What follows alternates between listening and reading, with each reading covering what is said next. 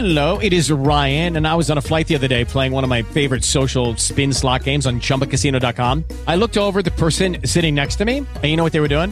They were also playing Chumba Casino. Coincidence? I think not. Everybody's loving having fun with it. Chumba Casino is home to hundreds of casino style games that you can play for free anytime, anywhere, even at 30,000 feet. So sign up now at chumbacasino.com to claim your free welcome bonus. That's chumbacasino.com and live the Chumba life. No purchase necessary. Group. Void were prohibited by law. See terms and conditions. 18 plus.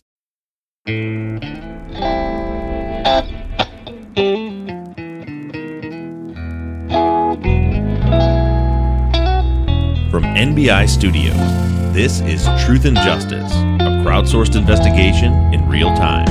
I'm Bob Ruff.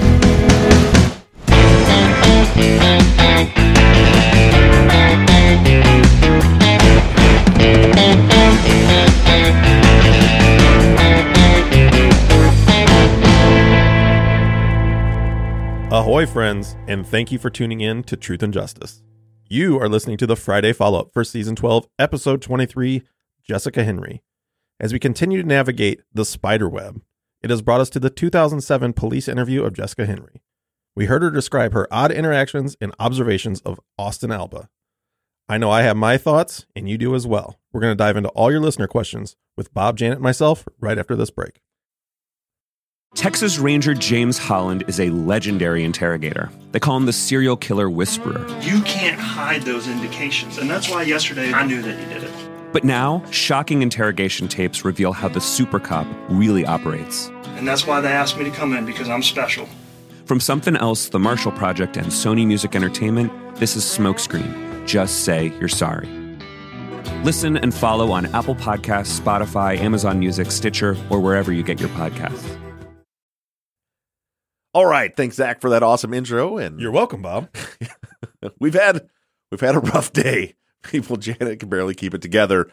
Uh, this has been the worst day of technical difficulties that we've ever had. There's a real bad energy in the room right now.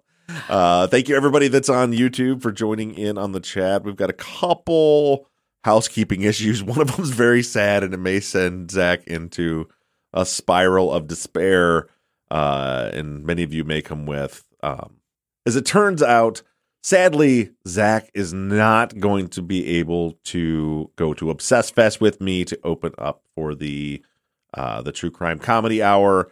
The schedule they just finally came out with the schedule. Zaq was trying to work his trip to Columbus in with a soccer tournament for his son in Indianapolis, and they scheduled our time to do the comedy hour right smack dab in the middle of soccer tournament.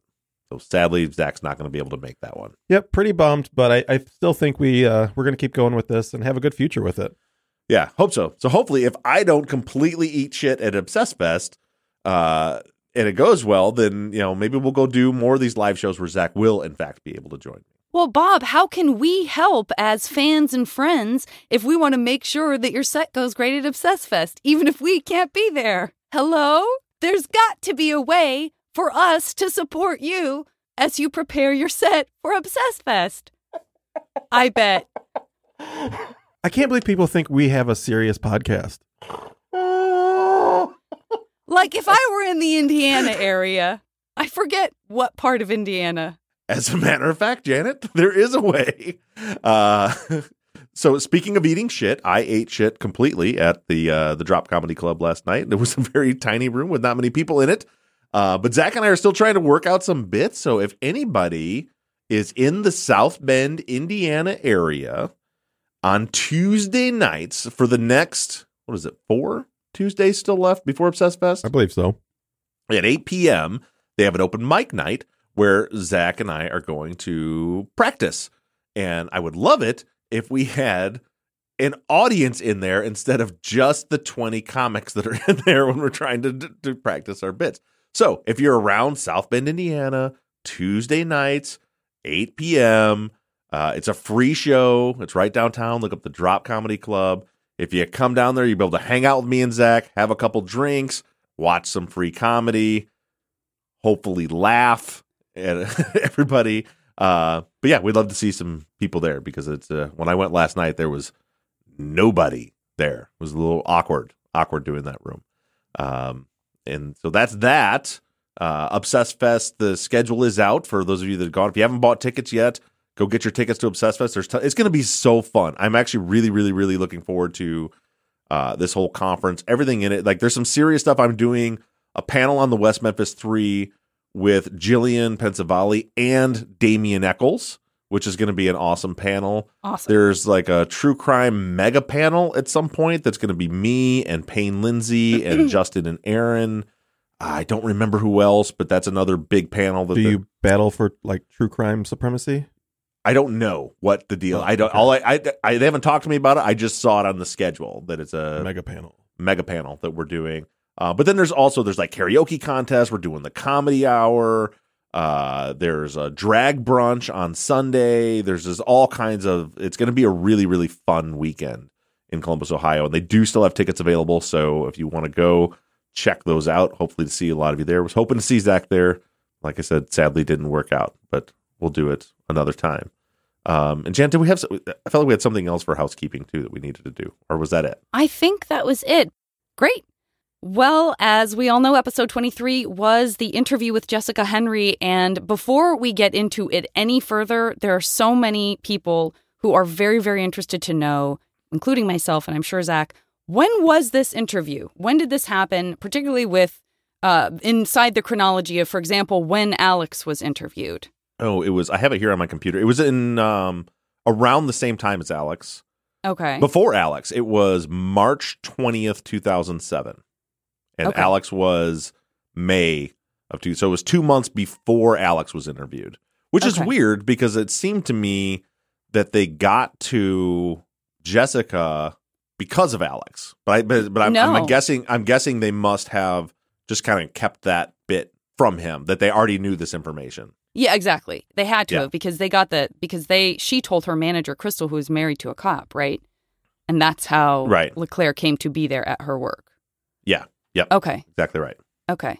Yeah, because it is interesting that there's it feels like they sort of loop each other in terms of like, wait, did they not know about the Jessica story? But they must have known. They Yeah. had to have known because it was Leclerc. Okay, great. That is very good to know. Zaq, what did you think about this interview? You know, I, I'm not 100% sure what I thought. There's a lot That's there. fair. To be honest, I, I think there's some really interesting things she said to pick up on more, you know, behaviors of individuals. But there is still a lot throughout this interview that is kind of hearsay. I don't know whether it's he said, she said. I don't know who sees it firsthand. You know, we, we've heard a few things. We hear the the items in Austin's trunk now. Mhm. Now, is this the same, potentially the same story that we've heard from Nick about Javier's trunk, or are there two? Is this a you know a matching set of trunks that have things in them? I don't, I don't really know. But I think the biggest thing that to pick up was the fact that she does kind of talk about some of Austin's behaviors and some of Javier's behaviors, which I found really interesting. Yeah, to me, the the value in the interview, there's a few things. Was yeah, I'm I'm always interested to hear more about Becky's victimology, Becky and Javier's relationship, Becky's relationship with the other people around, like Javier's friends.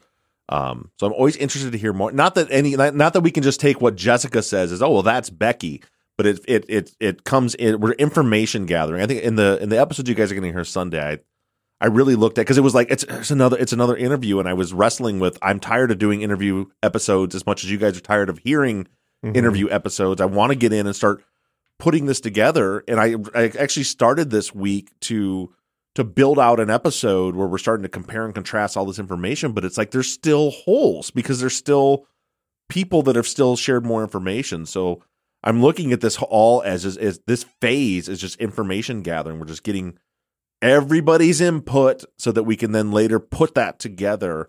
Um, but but Jessica is a piece of that. So it was like the relate, you know, hearing more about what she thought of Becky, what her perception of other people, what they think of Becky, her perception of the relationship with Javier, Javier's behavior afterwards. I found interesting, where she said that you know he was so drugged out that they couldn't have a conversation with him afterwards.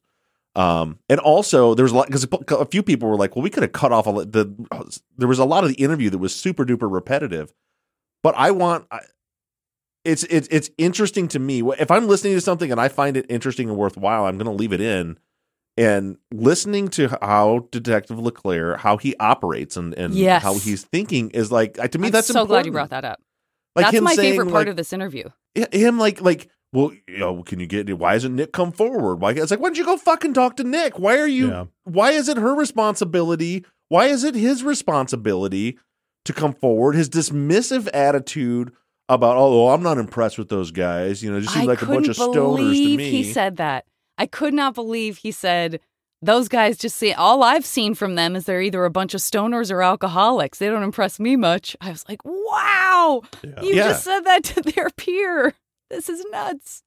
yeah the whole thing and and and again we hear is javier gay you know he's he's Right. really hung Yeah. up on whether Mm-hmm. He, javier he has been hounding that a lot. yeah in every interview you hear it Yeah, it's strange. And I don't know why. I don't know why unless he's unless he's thinking that oh if he's gay then he wouldn't have had an attraction to Becky. But every single person he's talked to has said Javier loved Becky. He was obsessed with Becky. Javier wanted this is not that it's true, but this is what people are saying that Javier wanted there to be more of a relationship there with Becky. And he's acting like everything I'm hearing about Javier says he's gay. I'm like, there's nothing you're hearing about Javier that says he's gay. There's Mhm. nothing Right. Right. at all. Yeah, we've heard multiple people now talk about, you know, at the beginning we kind of thought that Javier was that friend zone guy that I mean, obviously he has been friend zone, but he thought that he was like just the ultimate close friend, but clearly we've had multiple people now talk about how obsessed he was with her and how much she actually, you know, not to talk bad of Becky, but how much she would actually lead him on and and kind Yeah. of seem to give him hope of a relationship only to smash it every day. Yeah, from some of the yeah, definitely from those were that was the perspective of some of the people, especially as we kind of go a couple ripples out from the people directly. Oh, now we're involved. rippling. It's a spider web, it's a ripple. If we go to the next line of web in in the in the spider web, you know how there's like a middle, Yeah. and then they go around and then Mhm. around. It looks like ripples. Yeah. The Okay. next Mhm. one, All right. hmm Uh, I also thought it was. I also thought just his treatment of her was so noticeably different. I mean, he was Mm-hmm. very, very warm.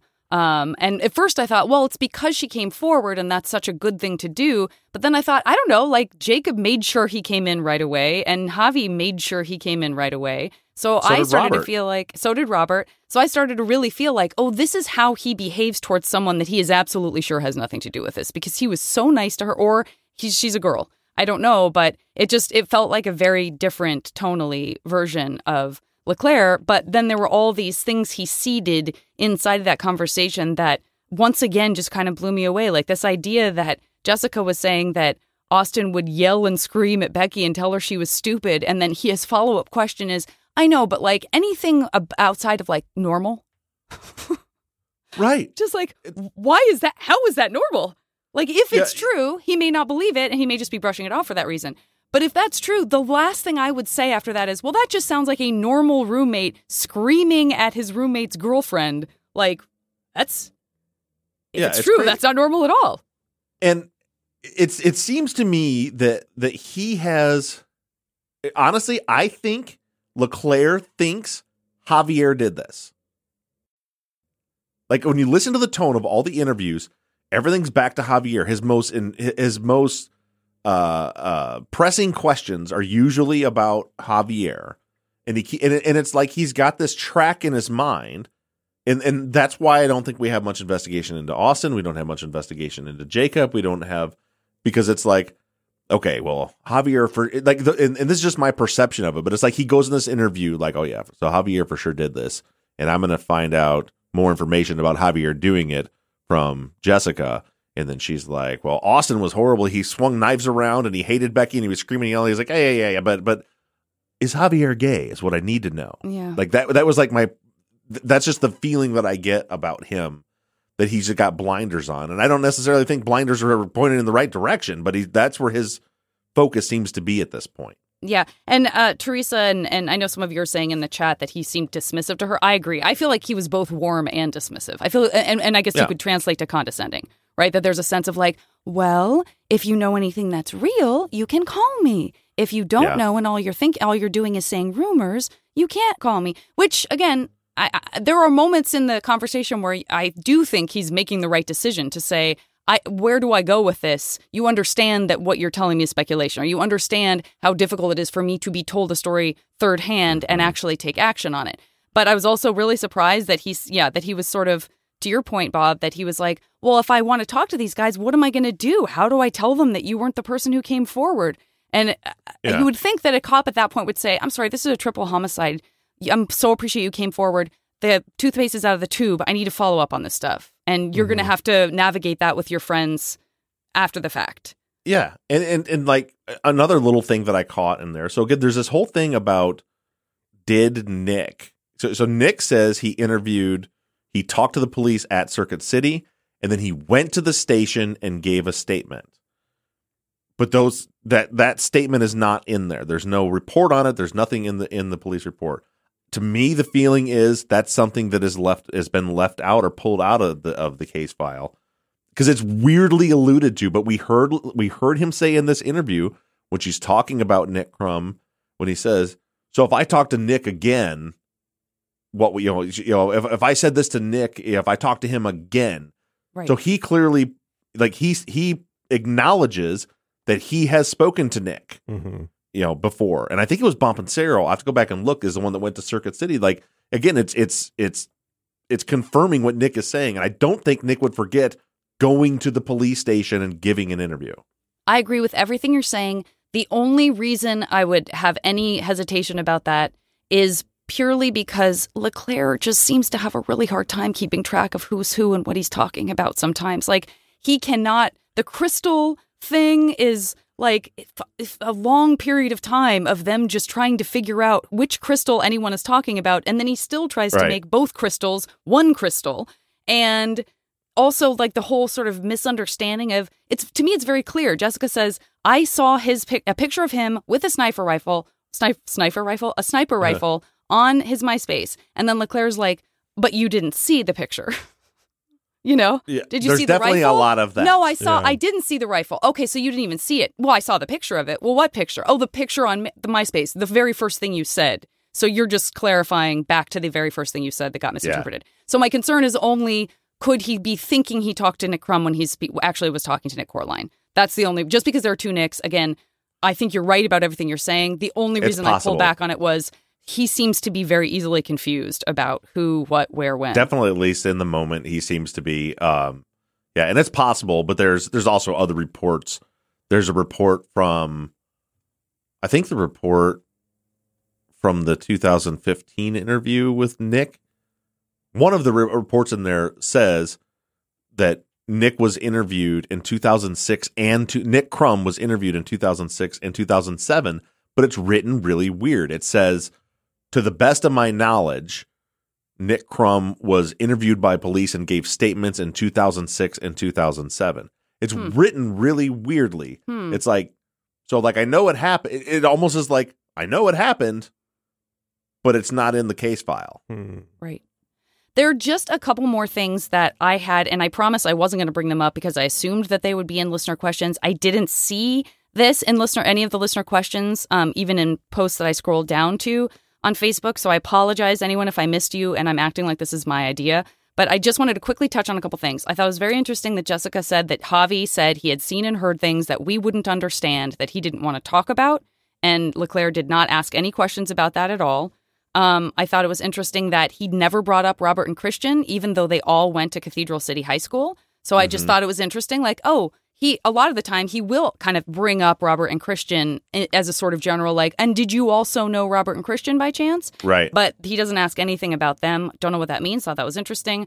Um, Before you say I- your next point, just let me, Yeah. I, let me interject right there. Is, Sure. is that that's part of why I think in his mind at that point Javier was the suspect because you know they interviewed Robert and Christian. They went through and it seemed like everything at that point checked out with him. It's not until October of 07 that all of a sudden focus shifts back that way, which we're going to be getting into. But yeah, at this point, yeah. and again, is why we're doing all these interviews because this is where the focus was. He didn't even ask her about those two. Sorry, go Yeah. ahead. No, no, please always interrupt me. I talk too much. Um, uh, I thought it was interesting that she said that Austin did not want her at the apartment when he wasn't there and actively changed shifts to make sure he would be, again, if it's true, that he actively changed shifts to make sure he would be there anytime he knew she was going to be at the apartment. I don't think that's unreasonable, but it is interesting in terms of the different Mhm. things that we're hearing about different characters in the story. I say that figuratively.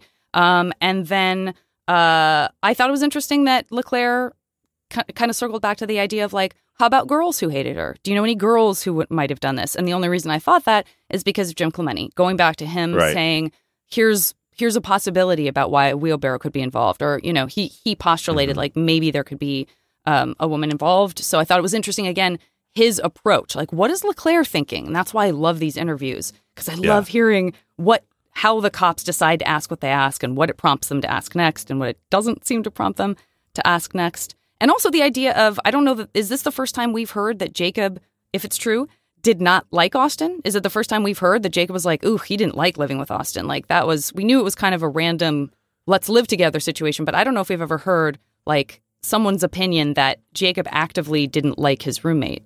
Again, if it's even true. I don't. Do you remember? I, I mean, you kind of get that impression from Jacob, just that they they're not close. I don't know Yeah. that I've ever heard it though. Yeah, I don't think you've said that. Like even Austin was like, I don't know, I don't know when he comes or Mm-hmm. goes. I don't know, you know, anything like that. And then yeah, and Jacob's like, oh yeah, I just gave him a place to stay. You know, is my my pizza's getting cold? It was just yeah, but I don't remember anything that was like, I don't like him. The the one line of questioning that Leclerc goes through is is when she's talking about Nick Crumb saying like Nick knows that that Austin did it and he's got people that are going to take care of it and and the Yeah, and the detective just kind of is like, "Well, what do you mean?" He's like, "Well, he knows people." And then, "Oh, okay." And like it just kind of goes away. And that's where Leclerc's like, it, it was like that that whole line of that where she's like, he's just like, you know, somebody needs to, the cops aren't doing anything, so you know, somebody needs to take care of him because he knows he did it. And then he's just like, well, that's, I mean, that's kind of stupid. Like, why Mhm. wouldn't you like, why, why wouldn't you take like, maybe I need to go talk to Nick right now if that's something that's that's happening. But he's just like, yeah, but that doesn't make any sense because like, why would he like be mad if he hasn't talked to the police? why would he be mad about the police not doing anything if he's not coming forward? That's stupid. It just his whole train of thought there was like, I don't know. I think maybe, maybe like make an effort and go talk to Nick then Mhm. and Right. figure this out. Either because he has important information or because she just told you that Nick may be thinking about going and murdering someone. yeah, exactly. It might be a good reason to go Yeah. follow up on all on all that stuff. And, you know, it was his- like, and who and who does he know? Well, he knows people from Yeah. prison. Oh, you know, it's like Right? His Yeah. yeah. his red flags seem a little selective, um, without us knowing exactly the reasons why. Lucky Land Casino asking people what's the weirdest place you've gotten lucky? Lucky? In line at the deli, I guess? Aha, in my dentist's office. More than once, actually. Do I have to say? Yes, you do. In the car before my kids' PTA meeting. Really? Yes. Excuse me, what's the weirdest place you've gotten lucky? I never win and tell. Well, there you have it. You can get lucky anywhere playing at LuckyLandSlots.com. Play for free right now. Are you feeling lucky? No purchase necessary. Void where prohibited by law. 18 plus. Terms and conditions apply. See website for details. It is Ryan here, and I have a question for you. What do you do when you win? Like, are you a fist pumper? A woohooer, a hand clapper, a high fiver. I kind of like the high five, but if you want to hone in on those winning moves, check out Chumba Casino. At chumbacasino.com, choose from hundreds of social casino style games for your chance to redeem serious cash prizes. There are new game releases weekly, plus free daily bonuses. So don't wait. Start having the most fun ever at chumbacasino.com. No purchase necessary. VGW Group. Void were prohibited by law. See terms and conditions. 18 plus. The only other thing I had that didn't show that I didn't see show up was uh, in the in the listener questions was whether the cops ever spoke to Ashley Shepard. Um, again, that's something that you might consider because some people believe that a person that you're intimate with after a crime may hear something uh, in a moment of vulnerability that you might not hear uh, otherwise. So I wasn't sure. Yeah, I haven't seen an interview her. with her, and I've done most of like when I was listening to this interview particularly because we got a bunch of new names. Like I was going through the case file and like keyword searching for a lot of these names, and a lot of these people were never interviewed, or at least not that that's coming up in a search in the file. Yeah. Um, okay, I should have brought this up when we were talking originally about the interview itself, but it's true that Laura H. and several others did have a lot of trouble hearing this one and did ask about the possibility of a transcript so that they could participate more fully. It's already up. I put it up on Tuesday. Awesome. So it's up. It's up. Go check it out, everybody. Megan L. said, uh, had some comments about Jessica, like sort of knowing what she knows versus, again, talking about hearsay or talking about rumors or what she heard. Um, but that in general, Megan felt like she se- she almost seemed to know more or have more to contribute than any of the other folks who kind of maybe seemed like they were more siloed was was Megan's word. This idea that they they didn't really talk about the fact that things were being discussed as much. I didn't know if you had any thoughts on that. No, it just I think it's just different personality where she was really wanting to. I think what you what you get what I get out of Jessica is that she had some information she thought was very pertinent, and then and I think you see this sometimes, especially with with younger people, and you, you kind of see it with Nick too, even in his interview, uh, you know, the one where they weren't really listen, paying attention or listening to him, where it's like I've got something that I think can help, and I'm going to share that, and then I also go like here's a million other like they're, they're just trying i don't know what they're trying really hard to help so they just keep like well i also heard this and i mm-hmm. heard Right. this and they're kind of feeding off the the investigator that's like well i want to know more well i don't know I, here's something it's also all false confessions happen it's it's not a, it's not an entirely different psychology that when you keep drawing saying i want more i want more i want more a lot of personalities are like well then i'm going to give you more and oh, more and more Such a great point, Bob. I'm so glad And- you brought that up. I feel like she truly believes everything she says. Like the, Yeah. the, the understanding that I got from her is that like everything she's saying, even the hearsay stuff, she be- takes as fact and believes. As yeah fact. i don't think she's lying about anything Well, I'm not lying. I'm not saying that she's lying. I think that regardless of where it came from, she believes Oh, yeah, everything that- she's hearing. Yeah, I'm just that's why I'm just meant confirming what you're saying. Yeah. Like, yeah, that's her that's her truth, hmm what she's telling. Doesn't Yeah. necessarily mean it's accurate, but she believes that to be true. Yeah. I think. Kind of in line with the idea of, of LeClaire never bringing up Robert and Christian, Sue G says, um, Do you attach any significance to the fact that, that uh, Jessica never mentioned Bo Nash as being kind of a part of that group or being there or anything like that? No, because I don't think you'll hear this weekend. I don't think Bo was much by 2007 wasn't really part of that group much anymore. Okay. Um, Jennifer CP uh, says, "Do you do we know if the police followed up with some of the names that we just were talking about, like Crystal?" Um, Jennifer says, "I think she was saying they were the ones that Austin locked in a closet or bathroom and wouldn't let them leave because he thought they would call the cops." Yeah, like I said, I haven't from at least from the index I have, I don't see those names, and from keyword searching the case file, I haven't seen those names come up. Okay. So it doesn't mean this. this- I can't say with a hundred percent certainty they're not in there, and I'll still be looking. Um, but I haven't seen any indication that they were they made an effort to interview them at all, or that they interviewed them. Got it. Well, let's get into. I'll use Jason W.'s uh, comment to kind of get into this because I think a lot of people had thoughts on this, which is this idea of uh, Jessica saying that when she's talking to Austin, Austin says, you know, oh, the killers were interrupted by the neighbors and had to get out of there. Um, and that's why, you know, Becky was burned in a wheelbarrow. And Jason says this this could potentially really show some guilty knowledge of the crime. Um, she says the source was Austin whether it was or not, how was that not explored? Was that something that was floating around as a theory that everyone kind of knew about?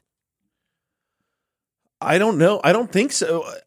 I it definitely jumped out at me because if I believe that the theory that we heard from like Javier and then other people like shortly after that were saying what they heard, you know, they when they were like, "Oh, what happened was um and and it was that Becky escaped what was happening, right? Isn't isn't that what we always heard Right. wa- was that Yes. like Mhm. that there was you know like no Becky like like Jacob no Becky was already there and they killed the the parents and then she escaped and they got her and brought her back. Um, I think this is the first time we've heard no Becky or, or a neighbor interrupted them and that's why they had to leave things where at, which again was kind of you know even with Jim and I having kind of leaning different directions for who the target was and what happened first, we both agree there seemed to be some kind of interruption. Now, you know, I mean, it very possibly could be a leak. I mean, I could see that being a leak, but also at this time, you have to realize too, we're six, seven months post murder. Right. So there's Mhm. probably a lot of information out as well. Great point. By any means, I'm not defending what he said. It could very well be that he's leaking some guilty knowledge, but also I can't think that we can just take what she says because of the time frame that's elapsed. Well, also it's it's hearsay, so you know the game of telephone. But it, it it is super interesting because it's that requires some kind of higher level thinking for someone who, you know, I mean, like most people, like a general layperson, wouldn't look at the crime scene and be like, "Oh, clearly somebody came and interrupted what they were doing." You know, that's something that you know that either someone that was there would know that that's the reason that you know the wheelbarrow is where it is and this is why it happened or someone that I think would have a pretty, you know, pretty sophisticated knowledge of like crime scene reconstruction and the profiling. I mean, like, like Jim, who's like able to walk through and see, yeah, you break all this down. They were clearly interrupted. You, you know, what I mean, it just it's a weird thing for a bunch of to me for a bunch of teenagers things like, oh yeah, well this happened, this happened, and she was left there because a neighbor interrupted them. When we know it was a neighbor, Tim Summerlee, who drove up to the crime scene within minutes of the fires being lit. Right. You know, it just depends on how much, for example, Javi talked to his dad and then told everybody else, you know, as theories were rolling out internally. Like you said, uh, Zaq, maybe it's a leak. It's just hard to know where that information came from. But I thought it was interesting that Leclerc did press her when when Austin said he was, you know, had theories of what happened. Did feel like, am I wrong, or didn't it feel like Leclerc perked up and said, "Well, what did he say happened?" And as Yeah. soon as she said he had multiple theories, he was like, "Oh." But he really perked up. So it seems Yeah. like he's he's still got, you know, he's still really feeling out who could have done this and is hoping for that moment where someone says, "Well, he said it must have been blah blah blah," and that there is some knowledge, guilty knowledge that leaks there that he can do Yeah. something with, right? Uh, yeah, I, I think his focus is Javier. I think he has a well. You remember the purpose of this interview. The reason Jessica reaches out to him, the main reason, is because she wants to tell him about Austin. So you know he knows he's you know, and then he hears all this stuff. Austin hates her and all this stuff. So yeah, he he definitely was injured, but it, it just you just. I wish there was uh, more follow up questions and more attention paid here, but more so, I wish it's like, okay, I need to go talk to Austin now, and that's what didn't happen. That's what's mind numbing It's like, okay, I heard all this stuff. It's not to say like I'm not trying to put handcuffs on Austin, but you you go talk to him. You go follow clear up with him. him. Clear him Yeah. if that's Yeah. clear him right then. If that's you know, Yeah, if that's go all that needs to ask happen. those questions. That's but Yeah. but it was like, and that's why I think yeah, he perked up when it, he was open to hearing about Austin because that was the purpose of the entire interview. But when it comes back, when when it all comes down to it, his real focus, I think, at this point, is still Javier. So let's talk about Nick for a second. Uh, Mandy says it sounds like Nick talked a lot about Austin, but then a few years later, he couldn't remember Austin at all. And of course, this is coming from the conversation with Jessica. So it's Mhm. from her perspective. Do you have any thoughts on that? Well, it wasn't a few years later; it was like nine years later. Yeah, and I don't, I don't know. I mean, it was you. You kind of the cool thing about hearing that one bonus episode interview with Nick that we played was you literally got to hear the light bulb moment Right. when he was like his roommate. He's like, I don't remember the roommate. I this and the, you know, can't quite remember. Then he's like, oh, there was an incident at the mall where he where where the roommate said, and he was like, oh yes, I do remember that happening, and that was uh, it kind of clicked and came back. Couple things you got to remember: one, a long period of time passed. Two, from what Nick told you, he was into a lot of drugs at this time when this Right. stuff was happening. And three, when he gave that interview where he couldn't remember Nick, he had just he had gotten injured in in war and had just had surgeries and had all kinds of like painkillers and stuff going on, or he had a Yeah. brain injury at the at that at that time. So there was that he was recovering from. There's a lot of reasons why nine years later he didn't remember these details about Austin. You know, I, I don't I just don't think it's anything to worry about. I, I don't think that we can hundred percent say, well, we can take every word that anyone says as gospel and as truth. There's there's definitely conflicts with Nick with the things he said. The stuff from Jessica is interesting because I haven't heard anybody else say anything about Nick really much at all in these interviews, Mhm. and and especially Yeah. not like you know we need to get some guys together and and go kill Austin. Like I, I was super shocked by that. Yeah. just because I haven't heard that from anyone anyone else. Yeah. doesn't mean it didn't happen. Nick, I mean, I have I've um, contact with Nick. I can I can ask him about it. Um, but he's never mentioned anything like that to me before. But it could just be it was more hearsay, could be just kind of conflated a little bit, could be Maybe even slightly kidding if you're high or drunk and you're Yeah. just like, ah, ah, you know, you're sort of shooting your mouth off, like, I know some guys. We could Yeah. take care of this right now, kind of like dark sense of humor stuff. I can think of two people right now that I'm close that that if they got if they got real just real drunk, they could Right. Be in a spot where they'd be like, "Yeah, fuck that guy. We need to get you know," and, and Yeah. then not remember any of it the next day. And are you one of the guys that you're thinking about? I'm totally It's kidding. me. I'm both of the guys. oh no.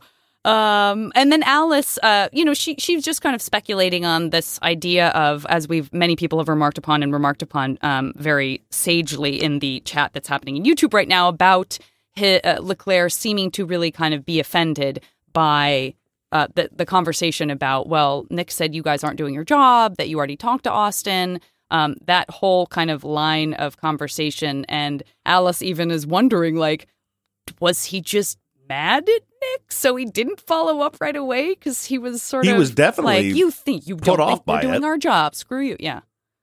Yeah, I don't know. I don't. I've I've found his reaction to be really. It it's like being a podcaster and getting negative comments. Like you just got to get used to it. You know. It was and it, and How dare you? but but that was it was like really is that the first piece of negative feedback you've ever gotten? It was from a teenager, and you're all bent out of shape about it. It was just I don't know. I found it weird. Yeah. Uh, let's talk about the the trunks, uh, the gas cans, all that stuff. Zaq, you made a really really good point early on, uh, where that was could they be one and the same? Could Nick have Mhm. sort of absorbed Jessica's memory? Could it be that they both had them? Someone on Facebook suggested perhaps they were in one car and got moved to another car. So people are definitely um, they've got their thinking caps on, uh, thinking about kind of what this all could mean and where it could all end up being in terms of like what is definitively true, which we'll never know. But um, what do you think about all that, you guys? I know Zaq, you started I- talking about it a little. Maybe I'm overthinking it, but I just can't imagine. You know, the the items were very specific. It was a shovel, it was black bags, it was a it was a gas can. Mm-hmm. That they were very specific. So I have a hard time believing that this is two separate interactions. It feels like it's one and the same. Had it been different items, you know, maybe there's just a gas can because, like we kind of talked about, some people have gas cans. But the fact that the items relayed are exactly the same, that I ha- I I tend to believe that it was probably the same incident, and one of them is relaying it differently than the other.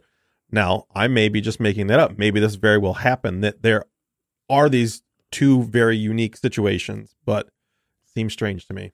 I don't know. You're not I alone. kinda- I mean, Richard, yeah, Rich. Sorry, I was just going to say Richard P felt the exact same way, and Marianne S and Angela, everybody um, in Facebook was trying to kind of do the same thing, like figure out could it be one and the same? Are they different? You know. Sorry, Bob. Go ahead. I, I was gonna say that it, it's kind of like it was it was kind of melting my brain a little bit, and then I finally got to a point where I'm like, it doesn't really matter. Like we're, we can't. It's not actionable information, you know, unless somebody's like going to trial. and It's one more piece to put on it, you know, to, to one more piece of evidence to throw at it as far as circumstantial. But it's like, I don't know. There, yeah, there's scenarios where if Austin and Javier were involved in the crime together, they could have both packed the same type of materials to go out and plant it. Or Javier wrecked his car, so then he transferred the stuff into Austin's car, and then there was two different incidents. Or it could be that you know the that Nick was doing a lot of drugs at the time and heard the story, and somehow it it it turned into his own memory. You know, we know that that's a thing that happens that people's memories um, are far more malleable than they than than we really understand. Um, or and it could just be that it, apparently based on like social media after my last episode when I pointed out that you know it's it's like illegal to have gas can in your car, which which I should point out. I was driving commercial vehicles and we had roll. You're driving fire trucks, so maybe that's not the case in personal vehicles. Sounds scary to me. But I've had a, what, one million people be like, "Dude, I carry a gas can in my trunk I all think the a lot of people do. Like everybody does. so I'm like, it's much more common than I ever thought it was. And to your point about Nick, even his story, I mean, we've heard the story twice now, but it's changed. Javier was once, you know, the first time Javier was next to him, the second time Javier was up on the stairs calling. So maybe you're right about Nick maybe thinking that memory happened to him. Yeah. So I think I think there's a Um, lot I of possibilities, and at the end of the day, I don't know what we can do with any of it. Right. Lucky Land Casino asking people what's the weirdest place you've gotten lucky? Lucky? In line at the deli, I guess? Aha, in my dentist's office.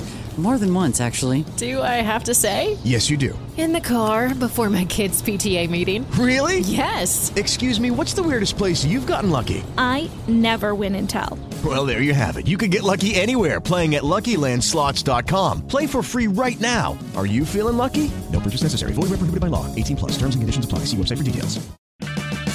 Purchase new wiper blades from O'Reilly Auto Parts today and we'll install them for free. See better and drive safer with O'Reilly Auto Parts. Oh, oh, oh, O'Reilly Auto Parts.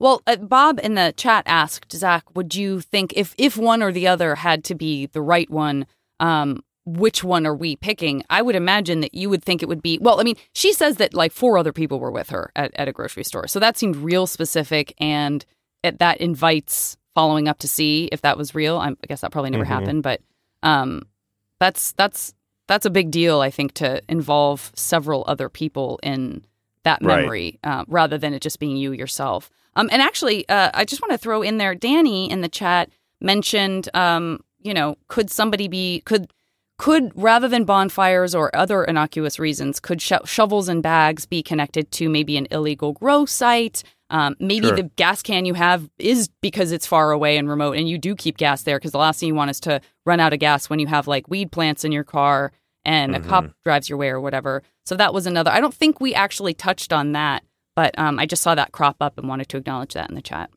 Yeah, it, it could be for, and a lot of people have said these are could be bonfire materials. Like I said, there's it's it's just one of those things. It's it was it's super titillating the first time we heard about it, and then like the more and more I hear about it, it's like man, there's so many different possibilities that that you know this is not anything that can be used against Mm. someone to Yeah. prove anything. And now we've got three different versions of where it was at. Could be they're both completely accurate and for completely innocuous reasons. It's just it's I for me I've just mentally have decided okay I'm just going to put a pin in that and move past it because it's it's just a you know a lot to do about nothing. Yeah. And I use the word titillating. Uh-huh, you certainly You're did. welcome. Uh, thank you. Um, Megan, Sue, well done. Uh, Megan and Sue and some other folks just um, still kind of circling around the idea of Javi and and um, you know people's speculation about p- police being corrupt or or favoring or feeling pressured to favor Javi in some way. Um, Sue had asked, was Javi's mother ever interviewed? I'm pretty sure we know none of the parents were interviewed, right? I just want to clarify that. No, I don't think I don't think any of them were officially interviewed. Uh, well, that's not true. I think later later on in the investigation, I'm pretty sure Kathleen Roberts' mom was interviewed. I'm almost positive about that. Um, I don't think Jana Christian's mom was interviewed. I could be. We'll, we'll get into all of that stuff when we get into it, but I but I feel like I remember when I met her telling me like I know where he was at and they never talked to me, but that could be could be my malleable memory. So we'll figure it out when we get there. But as far as this group, no, I don't think. Well, yeah, Jacob's mom was interviewed later, but we'll talk about that later, That's interesting. much later. Yeah. That's uh, I, that seems super interesting to me, just because she doesn't seem like she was in the picture in any kind of like physical, like he didn't live with her. Anyway, It was like 2015 when they're looking for Jacob again to try to do a Oh. follow up. okay, okay. So there was this whole thing where they get like, so remember the the case is like pretty active. It, it's like just get, kind of give you guys kind of a timeline of things, basics, right? So starts off they're collecting information. Seems like oh they're pretty interested in Robert and Javi's group, and then when you get into like 2007, it seems like the focus of the investigation is directed at Javier and Austin and that group, and then by the fall, which I think is maybe when they got some forensic work back and everything, then it was like like the the I think the when they they were able to tie the business card at least in a possi- possibly tie that to Christian, it shifts back to Robert and Christian, and then by 2009, it there's the the report I've I've mentioned a couple times, like the summary report from 2009, where it's like the the main suspect, the main persons of interest are Robert and Christian for these reasons, and then it lists you know other persons of interest and it's like javier is he's got this this and this that looks bad but his cell phone records clear. And then there's like jacob where it's like this looks bad this looks bad this looks bad this looks real bad. Next person like they never say that he's cleared or why he's cleared or anything like that um but but it seems like that was like around 2009 the case kind of just went cold and then in 2014 robert and christian are arrested and they go to a grand jury and they're ready to go to trial. Right before they go to trial, they um they get uh they drop the charges. The DA decided, or the GA or the judge, whoever decided there wasn't enough evidence. There's a lot of political shit going on there. We'll talk about when we get to that stuff. But they drop the charges. They release them. They're done.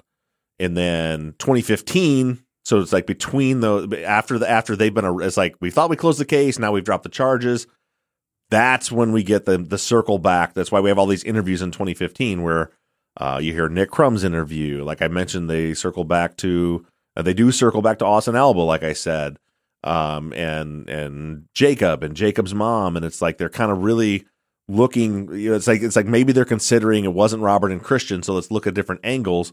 2016, they rearrest uh, Robert and Christian a, a second time and that's and the and the best way to hear that tone change is listen to the bonus episodes I put out. Nick's 2015 interview, where they're very like, okay, well, yeah, tell me about Austin and this and these other people, and I really want to get to the bottom of all this stuff. And then in 2016, they had already arrested and were taking Robert and Christian to trial. And he's like, so Austin, and they're like, I don't give a shit about Austin. Why are you talking? You know, you could you could just tell the complete tone difference because at that point they were and we, we Janet, you and I talked about this in text, but we don't think we talked about it on the show. Like the, the tone of that interview, like like you could you could basically what had happened there was Nick had talked to a defense investigator who was obviously very interested in everything that he had to say. So then he goes and talks to uh, the police, and he's full of confidence because he had just shared all this information, and this investigator was very interested and so it's a terrible combination because he's full of confidence about, I have important information, so I'm going to share it with these police. Surely they'll want to hear it all. And then the, what he doesn't know is the cops are like, no, no, no, we already are taking someone else to trial. We don't want to hear any of this stuff right now. And that's why that interview felt so awkward, I think, is because you've got an overconfident informant and a cop that doesn't want to hear a word he's got to say because it's all it can do is mess his case up. Yeah. I'm you know what? I guess did that did that drop before we recorded our fo- or after we fo- recorded the follow up? Were we only Yes. talking about two? Yeah. Because we recorded Wednesday and then that that that second bonus dropped after we recorded. Yeah, because I feel like we would have talked about it. Yeah. Mhm. Well, I didn't see any questions about it, but that's probably because a lot of chat was happening about it on on the Facebook page. Right. Um. So it's, I'm glad you realized that and just brought it up because I was never even going to acknowledge that other interview because I thought we covered it already. Right. That's why I brought it up. It's because I realized it. Uh-huh. I didn't accidentally stumble into forgetting that we haven't talked about that one yet. Oh my goodness. Okay. Um. All right. Eh, Regarding more interviews, um, Caroline is wondering. I'm sure the answer is yes, but there have there been attempts, your attempts to contact Javi or Jacob? Uh, not you know I did. I'm trying to think back. It was last year. I think I did make make an attempt for Jacob. I, I definitely did for Javier and Javier's dad, and I know for a fact I had the right phone number for Javier's dad when I left messages for him, and just I've never heard anything Right. back. Okay. Valeria says we've heard three of supposed four Javi interviews. Can we have the fourth in some form? And um, a, a lot of people like me, I think, would love some sort of, and maybe this is uh, can be reader generated or listener generated or is listener generated. I said reader because I was thinking about Facebook and paper, but um, a master list of like when each interview happened so that if for example someone wanted to go back and listen to the interviews in the chronological order that they happened from the day that Bo and Javi are talking on day one um, following the murder all the way down till the very latest interview um, that might be really interesting just to kind of help us keep in mind who knew Yeah. what when and how much time has passed I bet there's somebody listening that's on the Facebook page that could probably put something like that together. Um, just you going through and listening to the dates and stuff from those interviews. As far as the question about Javier's interviews, so you have his. I think you've heard all of them. So there's his interview at the scene, then which was the 18th, and then the 25th we have his full interview, and then there were the two interviews where they went to his work and they were trying One- to get him to do a polygraph. I thought one of those interviews was the same as the full interview. I thought we had audio where we Where it was, like, I cut think off? you Mhm, and then you release you said if you've already listened to this part, you can fast forward like 10 minutes and Right. that will give you the rest of the interview that when you found the video, you realized, "Oh, we do have this whole interview." But first you had only found the audio and thought it cut off very abruptly when Yeah. Javi, Javi was just going into the chain of events. So is that I- maybe you there are only 3 interviews and and it just felt like there no, were there's four? there's four I thought I played for, but maybe I didn't because one of them there's two where they're at his work, not in the police station. There's two times where they're at his work and they're trying to get him to do a polygraph. I thought I had played both of those. Maybe I, didn't think play there's both. only one of those. Uh, um, or maybe the second, maybe the maybe there isn't audio for the second one. Maybe it was just a report, but it was just the same. It, it's all it is is the officer trying. I think it was Leclerc trying to talk him into doing a polygraph, and and is and it was like is it you know well your dad doesn't want you to do it, but do you want to do it? And it's just like it, it, it's there's no like information given. It's just them harassing him about doing a polygraph. Is there any more interviews that have any confirmation of Javier's behavior afterwards? That's a big question I have. Yes. Okay, because I know we've heard it a couple times. We've heard about a car accident where he totaled a car. Now we've heard that, you know, the story about he was so bad into drugs he spiraled and no one could talk to him. Mm-hmm. But these seem at this point they're kind of isolated stories. Yeah. So is there any there is confirmation coming that some of this is Yeah, I'll tell you this week's interview, which again, this is like I said, I didn't want to do more interviews, but because I, I like, I, and I know there's like a like a, there's a, a huge majority of people that are that that are digging what we're doing and are liking the interview, so they because they can be fully investigating. But I also know there's people that are like, dude, I'm sick of listening to police interviews. Um, and when this one that I'm playing this, it was like when I, it's like it, it, it answers those questions. It ties a bunch of stuff together. It is it is one of the most I think honest interviews that we've heard. Um, that's coming up this th- this weekend, and, and and you get a lot of that. So it's it's it's kind of a nice summary of what we've heard so far. Because yeah, we've heard he got so heavy into drugs that no one could hang out with him. Heard he wrecked his car. We heard he moved away um, right afterwards. So, but yeah, there's there's there's more of that coming. That's a little more clear, I think. Okay. Real quick, um, what about Bob in the chat says there is, uh, it sounds like there's an error on the master call log form or something. There's a call that's out of order and it's either a typo or is in the wrong spot. Has that? I know been- exactly the calls he's talking about. Oh, is great. they're they're the calls. I needed. I thought I had fixed it, um, because I got confused by it. And what it was, it's it's right when there's the the four calls from Jacob and Austin's landline to Jacob's cell phone. Okay. And when I went back to and I was and I went back in once I figured out what that number was and I input that and I realized I'm like, wait a minute, it's it's like one call says at like whatever it was, like six fifty four. There's a call, and then the next one says at six forty six, and I don't know why I had that one down there. I thought I had fixed it. I can't tell you off the top of my head which one is correct, but it will be. We're working on a new um, um one of our one of our listeners uh that that I've I've done some work with and I trust a lot. I have I have finally delegated um, putting out getting together a master call log that is that is putting names instead of phone numbers and is doing a much bigger range.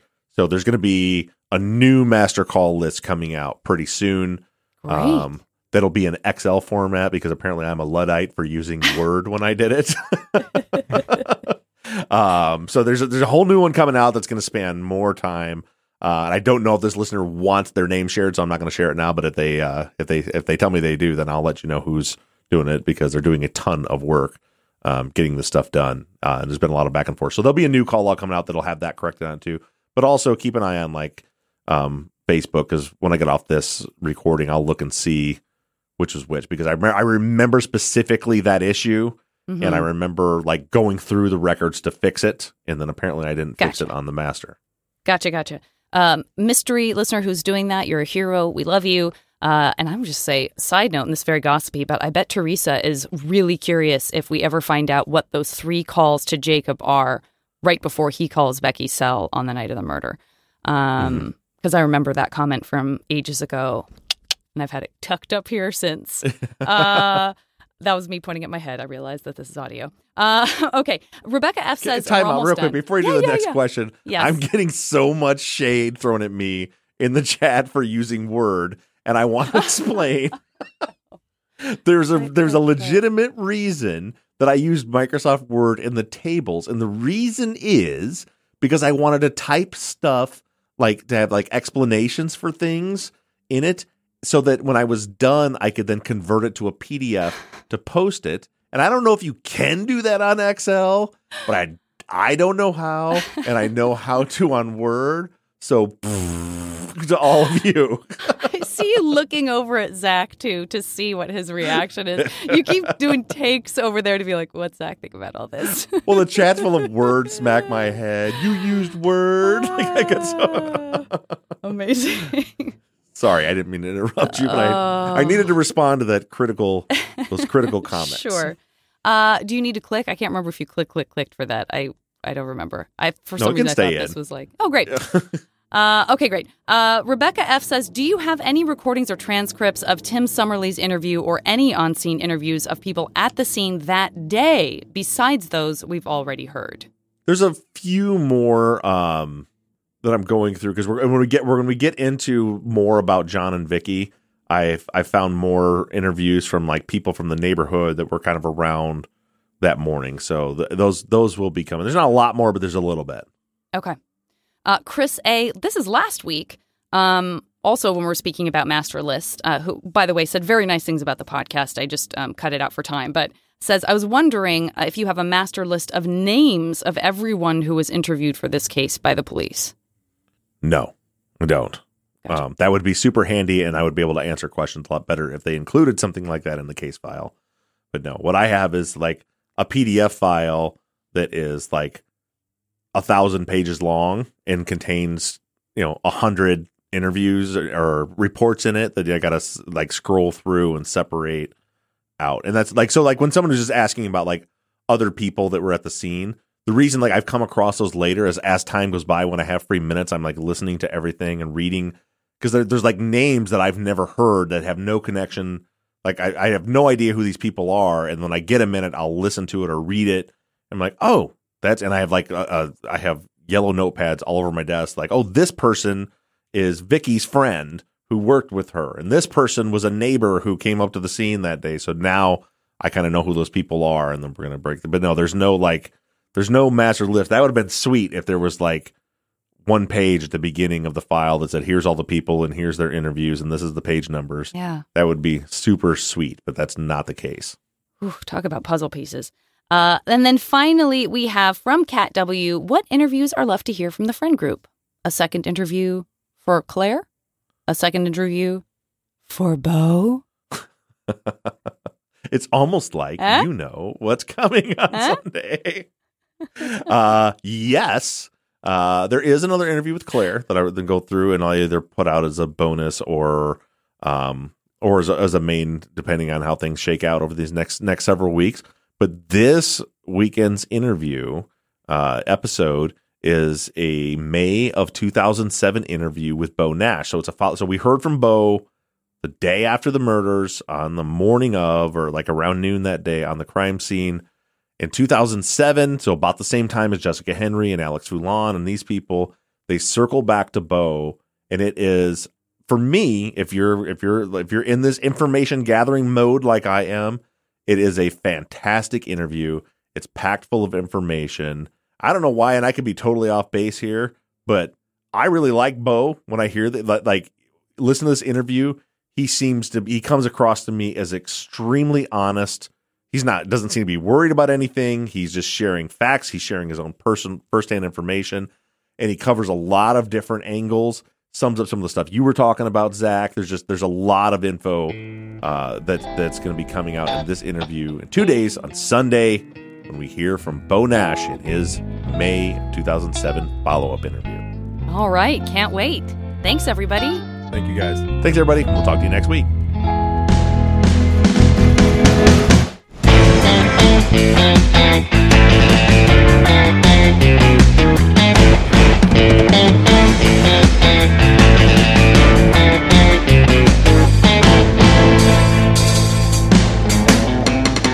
Truth and Justice is an NBI Studios production and is distributed by Wondery. Edited by Kelly Barons Brink, and all music for the show was created by PutThemInASong.com. Our follow up logo was created by me, and all of our font across all of our logos and banners were created by Tate Krupa of Red Swan Graphic Design.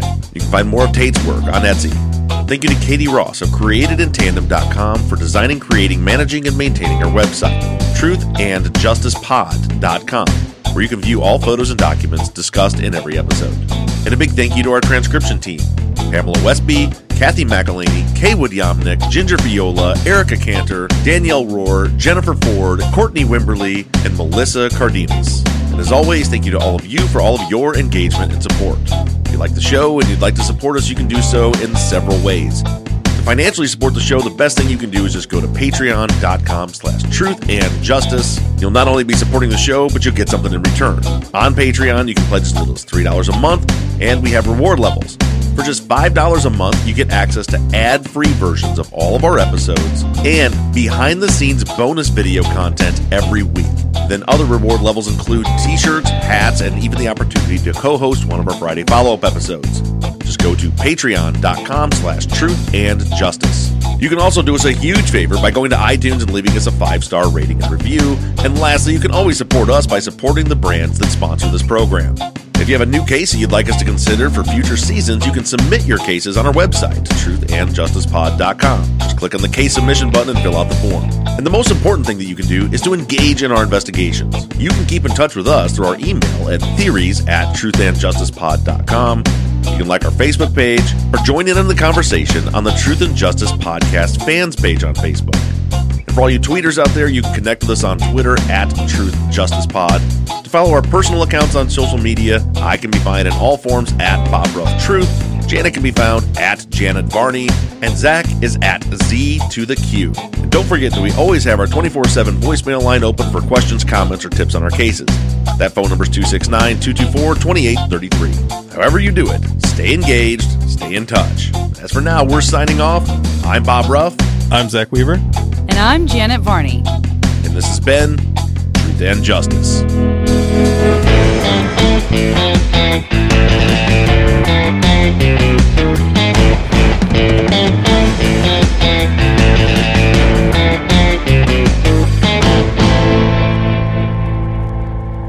I I see a ray of light. I see mountains. I don't know. Do you want to clap or anything? One, two, three. I thought you were like waiting. You like waited for me. I was like, I, do I start now? I feel like we have to clap or something. No, I got to do some silence first for her to get her noise profile. Oh, you're smarter than me. But also let let Bob revel in that clap because that's the only applause he got in the last 24 hours. it's, it's true. Go ahead, Zaq. Ahoy, friends, and thank you for tuning in to Truth and Justice. Wait, have you just started doing that every time? Because I've been out of the room the last two intros and I don't listen to the show afterwards. Mm-hmm. God damn it. I abuse Kelly so bad. Fantastic. Sorry, Kelly. I hate Janet. Janet's my favorite person on this podcast. Poor Kelly. The Ford Ranger, a vehicle for all terrains and every passion. It's a workmate, a playmate, and to its drivers, a soulmate. So, how do you improve the Ford Ranger? You go all in. The all new Ford Ranger, the UK's best selling pickup. Now available with rear bumper steps, tailgate workbench, and enlarged load box that can fit a Euro pallet. Go break it in. Search all new Ford Ranger. Ford Pro, driving productivity. According to SMMT data, features may be optional extras with additional cost. Purchase new wiper blades from O'Reilly Auto Parts today and we'll install them for free. See better and drive safer with O'Reilly Auto Parts. Oh, oh, oh, O'Reilly Auto Parts. You've worked hard for what you have your money, your assets, your 401k, and home. Isn't it all worth protecting? Nearly one in four consumers have been a victim of identity theft. LifeLock Ultimate Plus helps protect your finances with up to $3 million in reimbursement. LifeLock alerts you to identity threats you might miss, and if your identity is stolen, your dedicated U.S.-based restoration specialist will work to fix it. Let LifeLock help protect what you've worked so hard for. Save 25% off your first year on LifeLock Ultimate Plus at lifeLock.com/slash-aware. Terms apply.